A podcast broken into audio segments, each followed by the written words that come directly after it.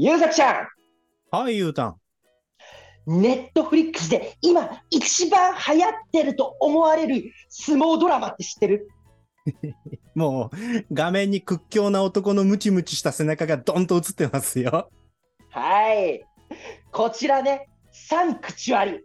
本日ご紹介させていただきます。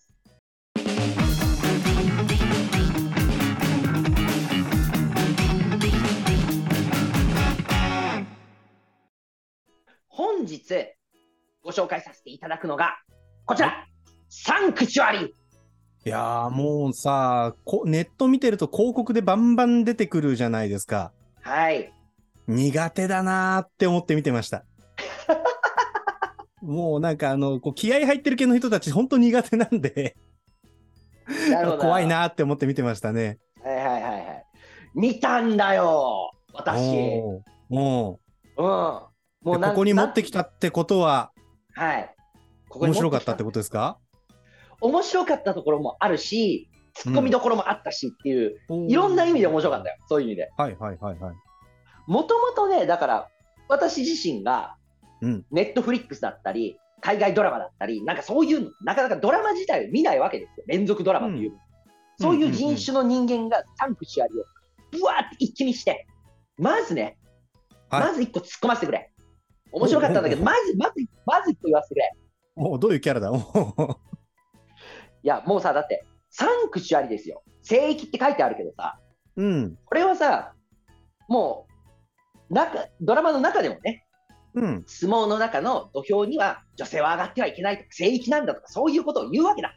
うんうんうん。つまり、この作品の中では、そういう、そういうふうに相撲というものを神聖化する。まあまあ、もともと神事だから、神事事だからっていうのもあるけど、そういうふうに聖域として扱っているにもかかわらずだ。うん日本の国技である、ね、日本イコール相撲というふうに捉えてもいいところである相撲のドラマをネットフリックスという外資に、ね、外資の金で作っているという事態で、サンクチュアリはもう汚されているわけですよ。ないんですよ、どうなんでしょうな。それ、例えばさ、その、えっ、と、国内に、ものすごい昔のなんとか文明の遺産とか、こう、があって、でも国内の旅行客だけでは周辺環境が維持できるほどの収益が上げられないから、海外からの旅行客の人たちを呼び込んで、その遺跡の周辺環境を整え、ひいては我が国の文化遺産であるところのこの遺跡の保全に役立てようっていうところと考えると、外資の力を借りて日本の文化というのを改めて美しく飾り直しましょうっていう風な捉え方もできないことはないんじゃないですか？確かにね、ものは言いようとは言いますがね。ただ、この中では、聖域と言ってるわけですよ。で、ドラマの中でもさっきも言ったけど、女性が土俵に上がった時に、お前何やってんだと、もう古くからの日本のしきたりを、そこは怪我しちゃダメだみたいなことをバンバン出してくるわけ。バンバン出してくるのがね、外資の犬になり下がってまでも作りたいのか吠えるじゃないか。ジェンダー、ポリコレなんのそのと。っていうくらいね、思ったんだよね。まず、このタイトルを見た時点で。なるほどね。で、実際見てみたら、面白かった。うん。非常に面白かった。し、これ面白いって思ってんだったらやべえぞっていうような、はい。すごく僕の中では合わない表現というものもあった。はあ。ほんほんほんほん。えーっとね、全8話。ああ、意外と短い。うん。で、最後の8話目だけが30分ちょいなの。だからまあ、7時間半から8時間あれば絶対見れるっていうぐらいなわけだ。えっ、と、最後のが30分ちょいってことはいつもは20分ぐらいってこと？さえーいつもは1時間。ああ、そうなんだ。1時間ドラマなんだね。そうそう、1時間ドラマがバーって7話ぐらい。で、最後のやつだけが30分で。珍しいね、最終回だけ短いって。うん。まあ、その前、7話のやつは1時間4分とか、なんかちょっと長かったんだよね。うーん少しだけ長かったんだけど、まあ大体それぐらいの。なるほどね。いやいや、そういうなんかその、パッケージの時間にがある程度自由っていうのもネット配信の時代だなって気がするね。確かにね、いろんなものに縛られずに、見たい時に見たいやつが、見たい時間を見るからね。うーん。で、そうなった時に、1話から大体見てくる。うん。い、やー、1話しんどかった。しんどかった。あれですか？そのよくある作品の説明とか状況の説明に終始したので、とてもとても盛り上がりには欠けてしんどかったっていう意味ですか？いやーもうな、さっき言った、これ面白いと思ってんだったら、おめえらやべえぞっていうような表現がたくさん出てきたんだ。うん。うん。例えば？例えばだとね、例えばだと、その、さっきも言った、うん。こう、ポリコレ発言とか、そういう感じに近いのかもしれないけど、もういじめにつながるようにしか見えない表現があるわけだ。うんこれはうん結構終盤までうん。引っ張られる感じなんだけど、それがもうね、見ててしんどかったね。うん。1話の、一話の1時間は一番しんどかった。はいこれ、ここ、ここで投げちゃダメだよな、ここで投げちゃダメだよ、きっと面白くなるんだよな、我慢して、我慢して、我慢して、6話目で面白くおお、ずいぶん我慢させられて、5時間我慢したね。我慢した。ちょっとずつ面白くはなるんだけど。うん。で、そうなった時に、最初の3話は、はい主人公のね、主人公の、えー、猿王、猿の桜って書いて猿王って読むんだけど、うん。はいはいはい。土俵、えっ、と、だから力士名ですかね。そうそうそう、しこ名だね。はい、ああ、そうだそうだそうだ。こ彼が、まあ、成長するためには必要なうん。な3話なんだけど、そこがもうね、話が1話でちょっと学ぶわけだ。言ってしまえば、うん成長する。1話の中で彼は、猿王は成長するわけだ。で、はい2話になったら、成長した彼が、そのまま行くのかなって思ったら、もう一回バカに戻ってるのか、なんか、ダメになってるのよ。へえ。踏まえてるはずなんだけど、まあ、人間そんなすぐには変われないよっていうことなのかもしれないけど、うんとにかく1話でやったことを2話でも同じようにやって、2話うんでさあ成長した、そこれからだって思ったら3話でも同じようなことをやらかすわけよ、言ってしまえば。へえ。ベクトルは違うんだけど、うん。こう、変わってねえって、お前まだそこかよっていうのが、こうフラストレーションが溜められるわけ。ああ、なるほどね。そう、これがだ、これが爆発するのが本当に後半の方で爆発していいんだけど、それにしても3時間は長いって、3時間あったら映画2本見れるぜ、90分のだったそう。だね。大体だってさ、そのせ少年漫画とかだと、1話とか2話で何か1個学んだら1つ突き抜けるもんね、主人公。そう、そう、その、だって突き抜けて、いい意味で、こう、いい子ちゃんになるじゃん、いうかさ、僕らが共感しやすくなるじゃん、普通。あそう、そうだね、そうだね。なんかこう、どん底から這い上がる系の主人公だと、ちょっとずつ読者に近い価値観に成長、それは成長と呼ばせているような気もするけど、成長していって、最後には、あ、俺は、お前は俺たちの主人公だっていう風になる、カタルシスがあるんだけど、それが3時間なかったわけですね。うん、その、正しく言うとあったんだ、あったんだよ。1話の中でおうおうおう1時間の間に、うん1。時間の間のドラマで、最後のね、5分、10分で、あ、うんやっとこいつ分かってくれたんだって思って、うん2話を見ると、また50分かけて、最後の10分で、あ、やっと分かってくれたんだ、次こそは。で、3話になって、またここ からなのかよ。だから子育てみたいですね、なんだかね。そう、人間っていうのはそんなすぐには変わらねえんだなっていうのをいやーもう本当本当。ま、学べたんだけど、違うのよ。うん僕らは、この約8時間の作品を楽しみにして、で、エンターテインメントとして見ようとしてるのに、3時間、彼の成長をじっくり見守りたいわけじゃないの。そうじゃないもう少し気持ちいいとこくれよと。もう少しうまいとこちょうだいよと。食わせてくれよっていう。なるほど、なるほど。それ学びとかいいから、もっとエンタメをくれと。そう、もう少しあんだろっていう。なるほど、なるほど。っていうところがあって、もう最初、本当にしんどくて。ただ後半になればなるほど、これが面白くなってくるんだけど、はい。さ4話かな ?4 話からうん。急にね、今まで出てこなかった役者さんというか、キャラが出てくるわけ。うんうんで、そこから急にだよ、急にだよ、ミステリーものみたいになるの。サスペンスというか。え？ー、おうおう。うん。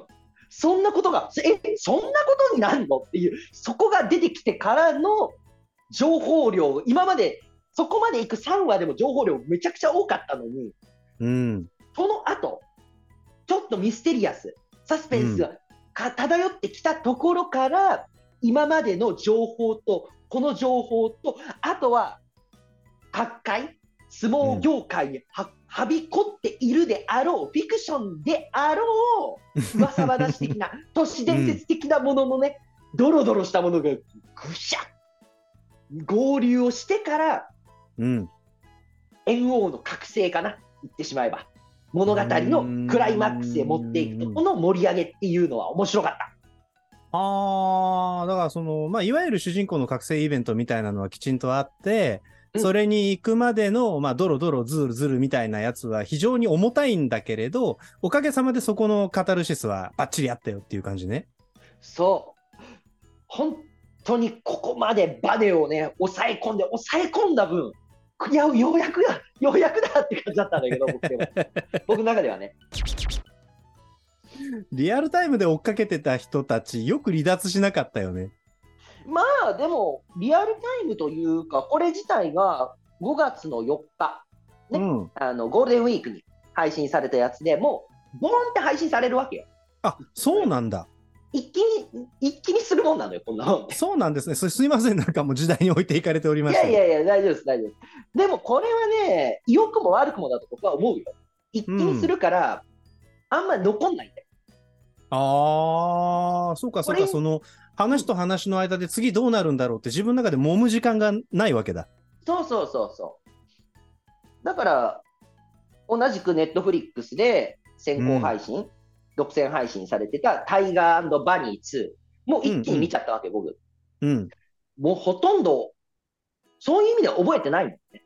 ああ、そうなんだ。うん、面白いんだよ。面白いし、うんその時ブワーって見れるからいいんだけど、うん。その1週間、1週間の間に次何があるのかな、こんな風になるんじゃないかなって、ゆうさきちゃんが今言った揉む時間っていうのがないから、すぐに答えだったり、餌を与えられてるような感覚で、ああ、作品の印象っていうのはなかなかうん。残りづらいなっていうところはあるね。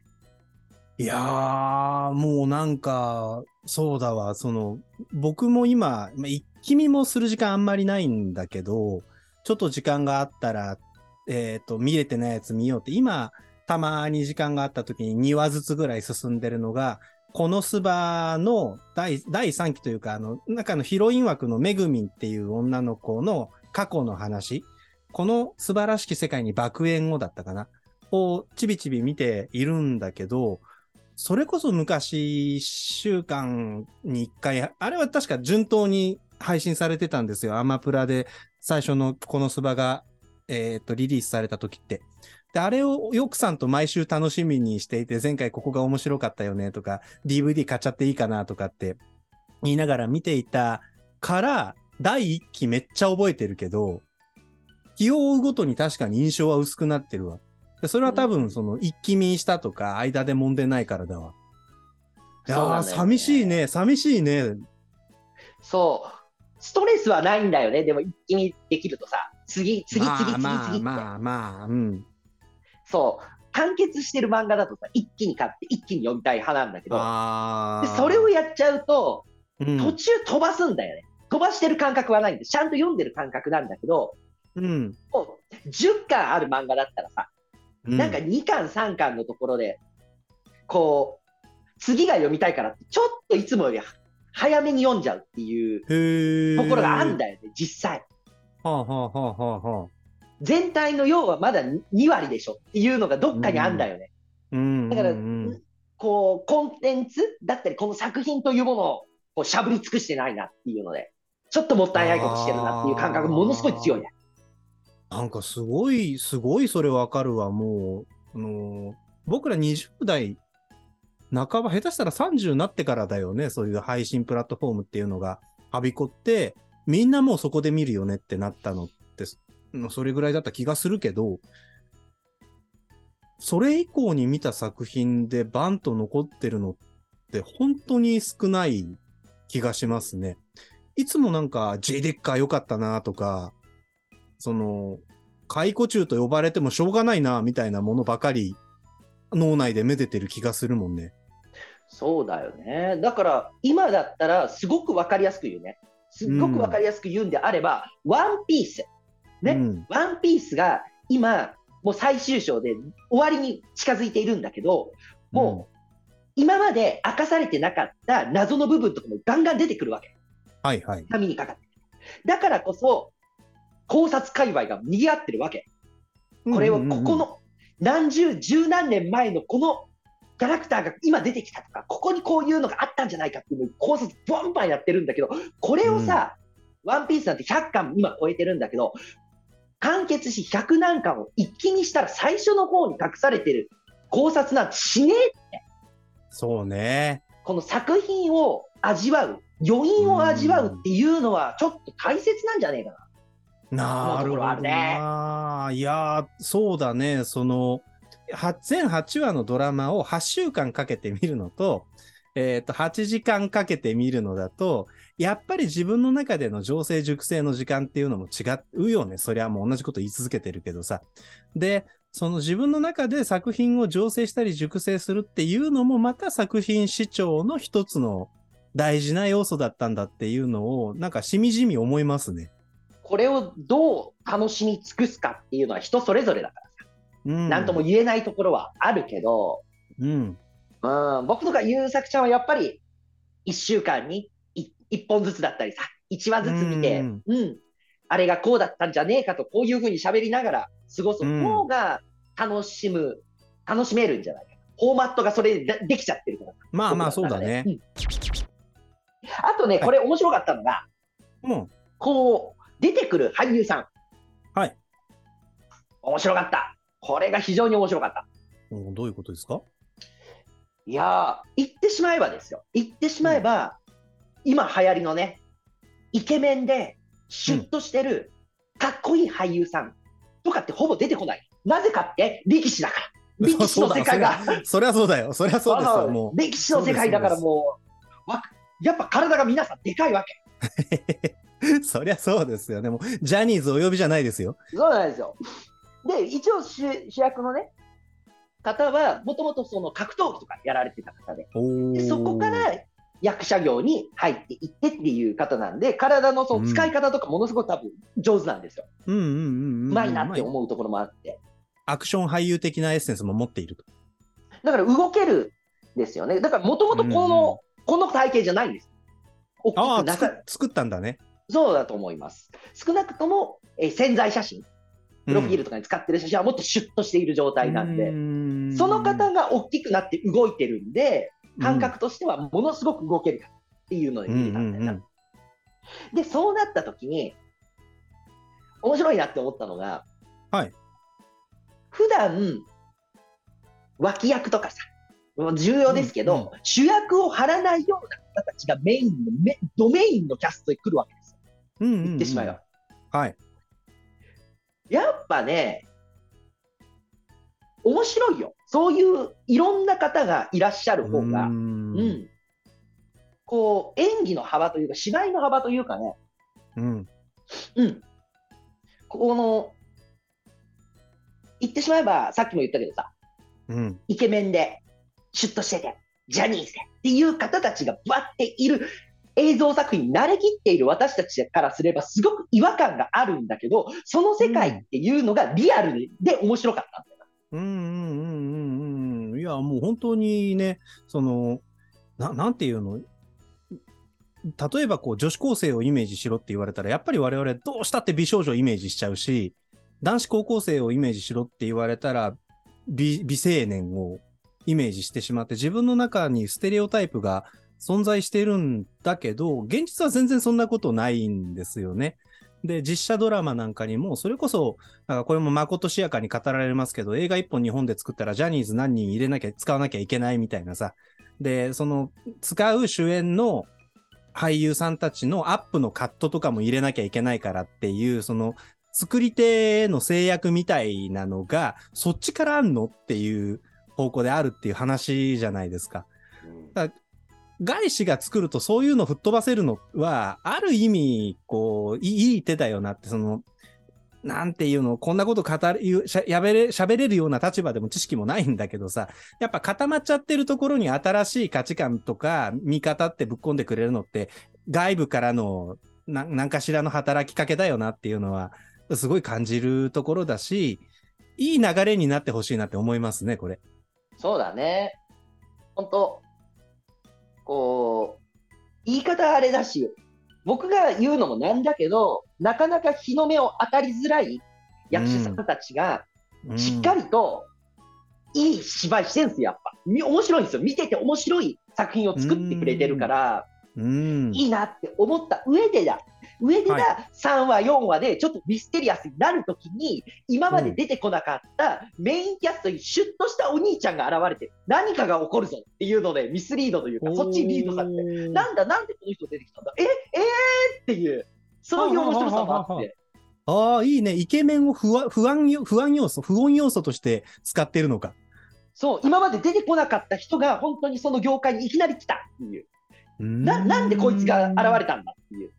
だから、い普段だったらそこにいて全く問題がないというか、違和感のないものを違和感にしてるっていうのが、なんか僕の中では面白くて、ああ、面白いね。それすごいいいね。すっげえ面白かったの。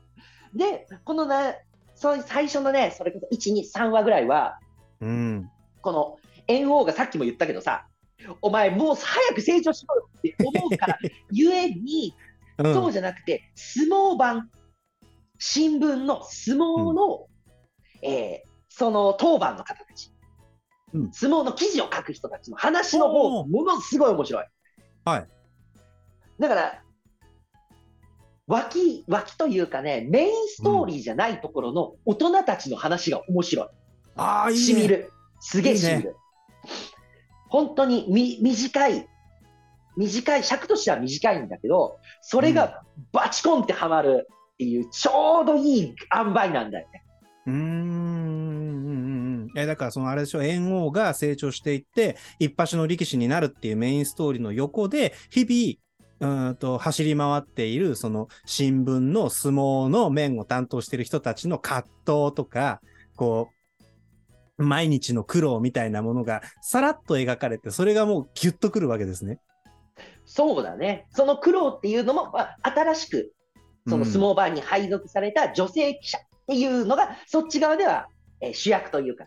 だから、うん二人の、それぞれの、こう成長ストーリーとして見られるんだけど、その時に相撲っていうものはこうなんだっていうことを教えてくれるんだよね、先輩の方が。女性に言ってる。るのが、僕たちにもし相撲というのはこうなんだ、語りかけてくれてるようにも聞こえるし、相撲を通して人生だったり、社会っていうのはこういうもんなんだからさっていう、そういう苦いところももちょっと差し出してもらえてるっていうところで、響くセリフが多いんだ、これが。おー、いいですね。脇にいいストーリーがあるっていうのはいい作品ですよ、きっと。で、最後の方になっても、一個だけ共感できなかったのが、はい。この部屋の兄弟子たちが、とにかく猿王のことが嫌いだと。まあまあ、それは仕方がない。そうなの？うん、そうそう。まあ、やんちゃ坊主。ああなるほど。めんどくせえのが来たな、みたいな。そうそうそうそうそう、それでバカにされたりさ、そういうもう本当に、本当に調子に乗ってる人なんですよ。うんうんうんうん。で、最初の3話ぐらい、な3話、4話ぐらいまでだったら分かるんだけどさ、これがね、7話まで続くからさ、ああ、先輩からの後輩いじめがん3話で終わらない。7話まで続くのね。そうそうそう、もう最後の最後まで続くから、全8話なのに。しんどいんだ。あのー自分、出稽古に来たうん人たちに、猿王がボコボコにされるっていうような描写があったりするんだ。っていうか、猿王がそういう問題を起こしたときに、もう先輩方はもう常に北総エンデルというか、クスクスクスクス。はいはいはいで、はい。あいつ、あいつバカだぜ、何々ですな、みたいな、なんかもう、っていうのが見えるっていうのがね、これが気持ち悪くて、いや、これが本当の相撲のね、稽古部屋というか、うんそこにはこんなのはないとは思うんだけどな、これがもう気持ち悪くて、しんどくて、うんもう、早めに終わってくれんかなって思いながら、ずっと見てたね。ああー、なんかな、もう、それも差もありなんて気もしないではないけどね。そうんのそうなさん、だね。自分が先輩の立場だったらね、自分が一生懸命真面目にやって、コツコツ積み上げてるところに悪目立ちしてるやんちゃなやつがやってきて、で、その悪目立ちしてるもんだから注目もされちゃったりしていて、で、変に実力があったりするもんだから、ちょっと何段か飛ばしてどんどんで出世しそうだぞってなってきた時に、面白くないわな。そう、面白くないんだけどさ、違うんだよ。うん面白くないのは分かんない。面白くないから、面白くないなっていうのを書くのも分かる。ここまでは分かる。うんたださっきから言ってるじゃん。エンターテインメントなんだよ。それをね、それをね、8時間の弱のうちね、あの7時間という約9割ぐらいを使って、今までずっとそれは引っ張らなきゃいけなかった物事なのかと。そして解決するのが最後のね7話の30分ぐらいで一気に解決しちゃうから、10分とか10分とかで解決する。そこに持ってくるっていうための装置にしちゃちょっと大掛かりじゃありませんかね。思うわけだ。最後、舌も巻いちゃうわけだね。そうそうそうそう。っていうのがね、このサンクチュアリ見た感想だね。これそのものの感想。の上で、これに非常によく似たね、漫画を僕知ってるんだ。ほう相撲漫画。おあれかな？あれだよ。バチバチ。ああ、そうそう、えっと、えっと、す主人公は鮫島くん。そう。ああ、懐かしい、懐かしいね。これがね、これはね、もうサンクチュアリを見た方だって、見て楽しかった方だったら、ぜひ読んでいただきたい。バチはいバチ。はいはいはい。ただ長いんだ。それぞれバチバチ、バチバチバースト、鮫島最後の15日って、それぞれ、えー、じ20巻ずつぐらい、15巻ずつぐらいになってるから。そんなにありましたか、あの漫画。長いんだよ、あれ。それちょっと言い過ぎかもしれないけど、全部で本当に、うん、15、10、うん、30巻近くはあるから、ちょっと長いいから、ぶん減ったよ。全部ででも30巻っていうのがここに詰め込まれてる。いろんな要素が、僕はバチバチから入ってるから、うんサンクチュアリ見たときは、あれ？これはバチバチのあのシーンによく似ているあれ？これはこれなんじゃないか。参考にしてるんじゃないの？っていう。原作の疑いがね、出てきましたね。うんただ、どうしてもうん。相撲っていう、それこそサンクチュアリですよ、聖域で犯すことのできない、なかなか大きくは動かせない中でドラマを作ろうとなると、おうんこうするしかないのかなっていう作り方ではあるなな。思ったところがあるな。ああ、まあ、格闘技ものって大体そうかもしれないけどさ、その、街のはぐれ者とか、やんちゃ者が、この道しかないっつって、そこで、こう、腕を磨いていって、最終的には成功していくんだけど、その道中で周りの人たちの力を借りたり応援してもらうっていうことで、力が出たりっていうことから、俺は一人じゃないんだな、みんなのおかげでここに立ってるんだなっていう風な学びを得て、ちゃんちゃんっっていうのが、まあ美しいストーリーというか、もう王道鉄板、これ踏んどけみたいなところじゃないですか。で、それをまあ、相撲っていうところでやろうとか、わかんないけど、キックボクシングとか空手みたいなところでやろうってなった時にさ、あんまり振りようがないかもしれないね。確かに。出てくるキャラクターを変えるとか、起こるイベントを変えるっていうことはあるかもしれないけど、まあ、それ以外のところには出ないってのがあったとしたら、多分異世界転生とかさ、我々もよく喋るけど、あともっとポピュラーなところ、スポーツものだったりしたらさ、もう、なんていうの、そのフォーマットの中であれこれ、こう、マイナーチェンジを繰り広げて、その作品の色を出すっていうのがあるんだけど、相撲がテーマになると、昨今だとバチバチとサンクチュアリしかないから、どうしても似て見えるっていうのは、もしかしたらあるかもしれないね。そうだよね。それに、この、さっきも言ったけどさ、ある種、グレーな、グレーなゾーンがあるじゃない。僕らが触っちゃいけないようなさ、うん。さっき言った、この、八百長問題とかさ、あはいはいはいはいはいはいはい。面白いけど、うかつに触れないところね。そうそうそう、みんながなかなか触れない、そういうさ、ところを、うん。やっぱり、フィクションだから落としてみようぜっていうのうんで触りたくはなるから。ねえ、うんそういうみんなが、これってどうなんだろうって気になっているものを下ろしてくると、同じものをやっぱ手に取ってしまうよね。うんうんそうだね。特になんか相撲角界みたいなさ、周りに対して閉じた組織みたいなことになってくると、なんか最近もあったよね。今2023年の5月30日だけど、ちょっと前になんかこう星をやり取りしてたみたいなニュースもどっかで見たりしましたけども、やっぱなんかそういうところ勘ぐりたくなるよね。事実がどうか別として。そう。やっぱ人の興味がんこう湧くところというか、興味がうん行くところっていうのはそこだから、それをエンタメにしようとすると、どうしてもちょっと似通ってしまうのかなっていうのは、僕の中ではちょっと残念なところではあったんだけど、それを差し引いてもよかったよ。やっぱ面白かった。おうんーはいはい。いろいろ言ったけれど、結局ドラマは面白かったと。よかった。最終的には本当、あまあ、8時間見てよかったよ。最初の3時間で投げ出さなくてよかったぐらいには面白かっおた。結構なもんだよね。そのさ、何回やってもお前は学ばんなっていう3時間をさ、しかもその間にろくでもないエピソードいっぱいあるわけでしょ？あるよ。なんか、えぐってくるようなさ、しんどいエピソードいっぱいあって、でも、その3時間を耐えるに値する作品だっていうのは、かなりインパクト強いよね。で、の発見として。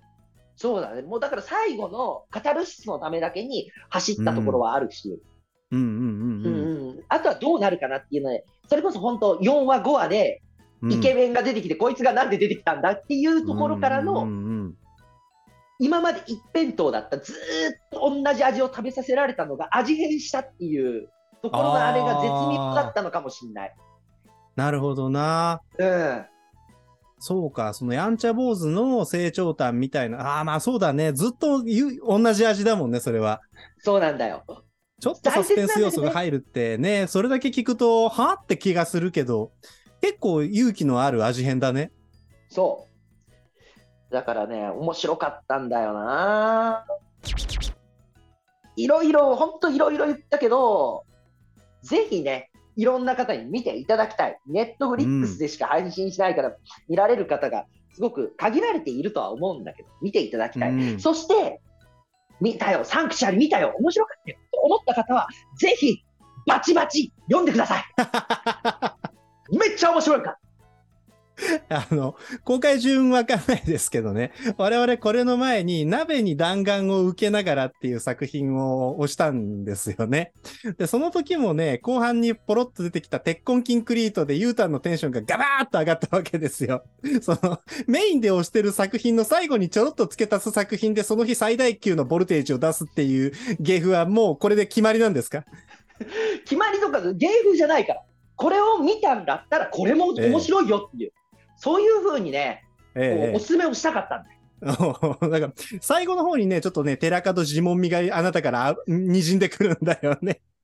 仕方ないだろ面白いからね、バチバチね。う。そうそうそうそう、バチバチ面白いから、あれはぜひ読んでいただきたい、皆さん。本当に。逆に僕はあの、ネットフリ契約してないですけど、ちょっとサンクチュアリ興味が湧きましたね。ああ、ぜひね、何かの機会で触れる機会を作っていただきたい。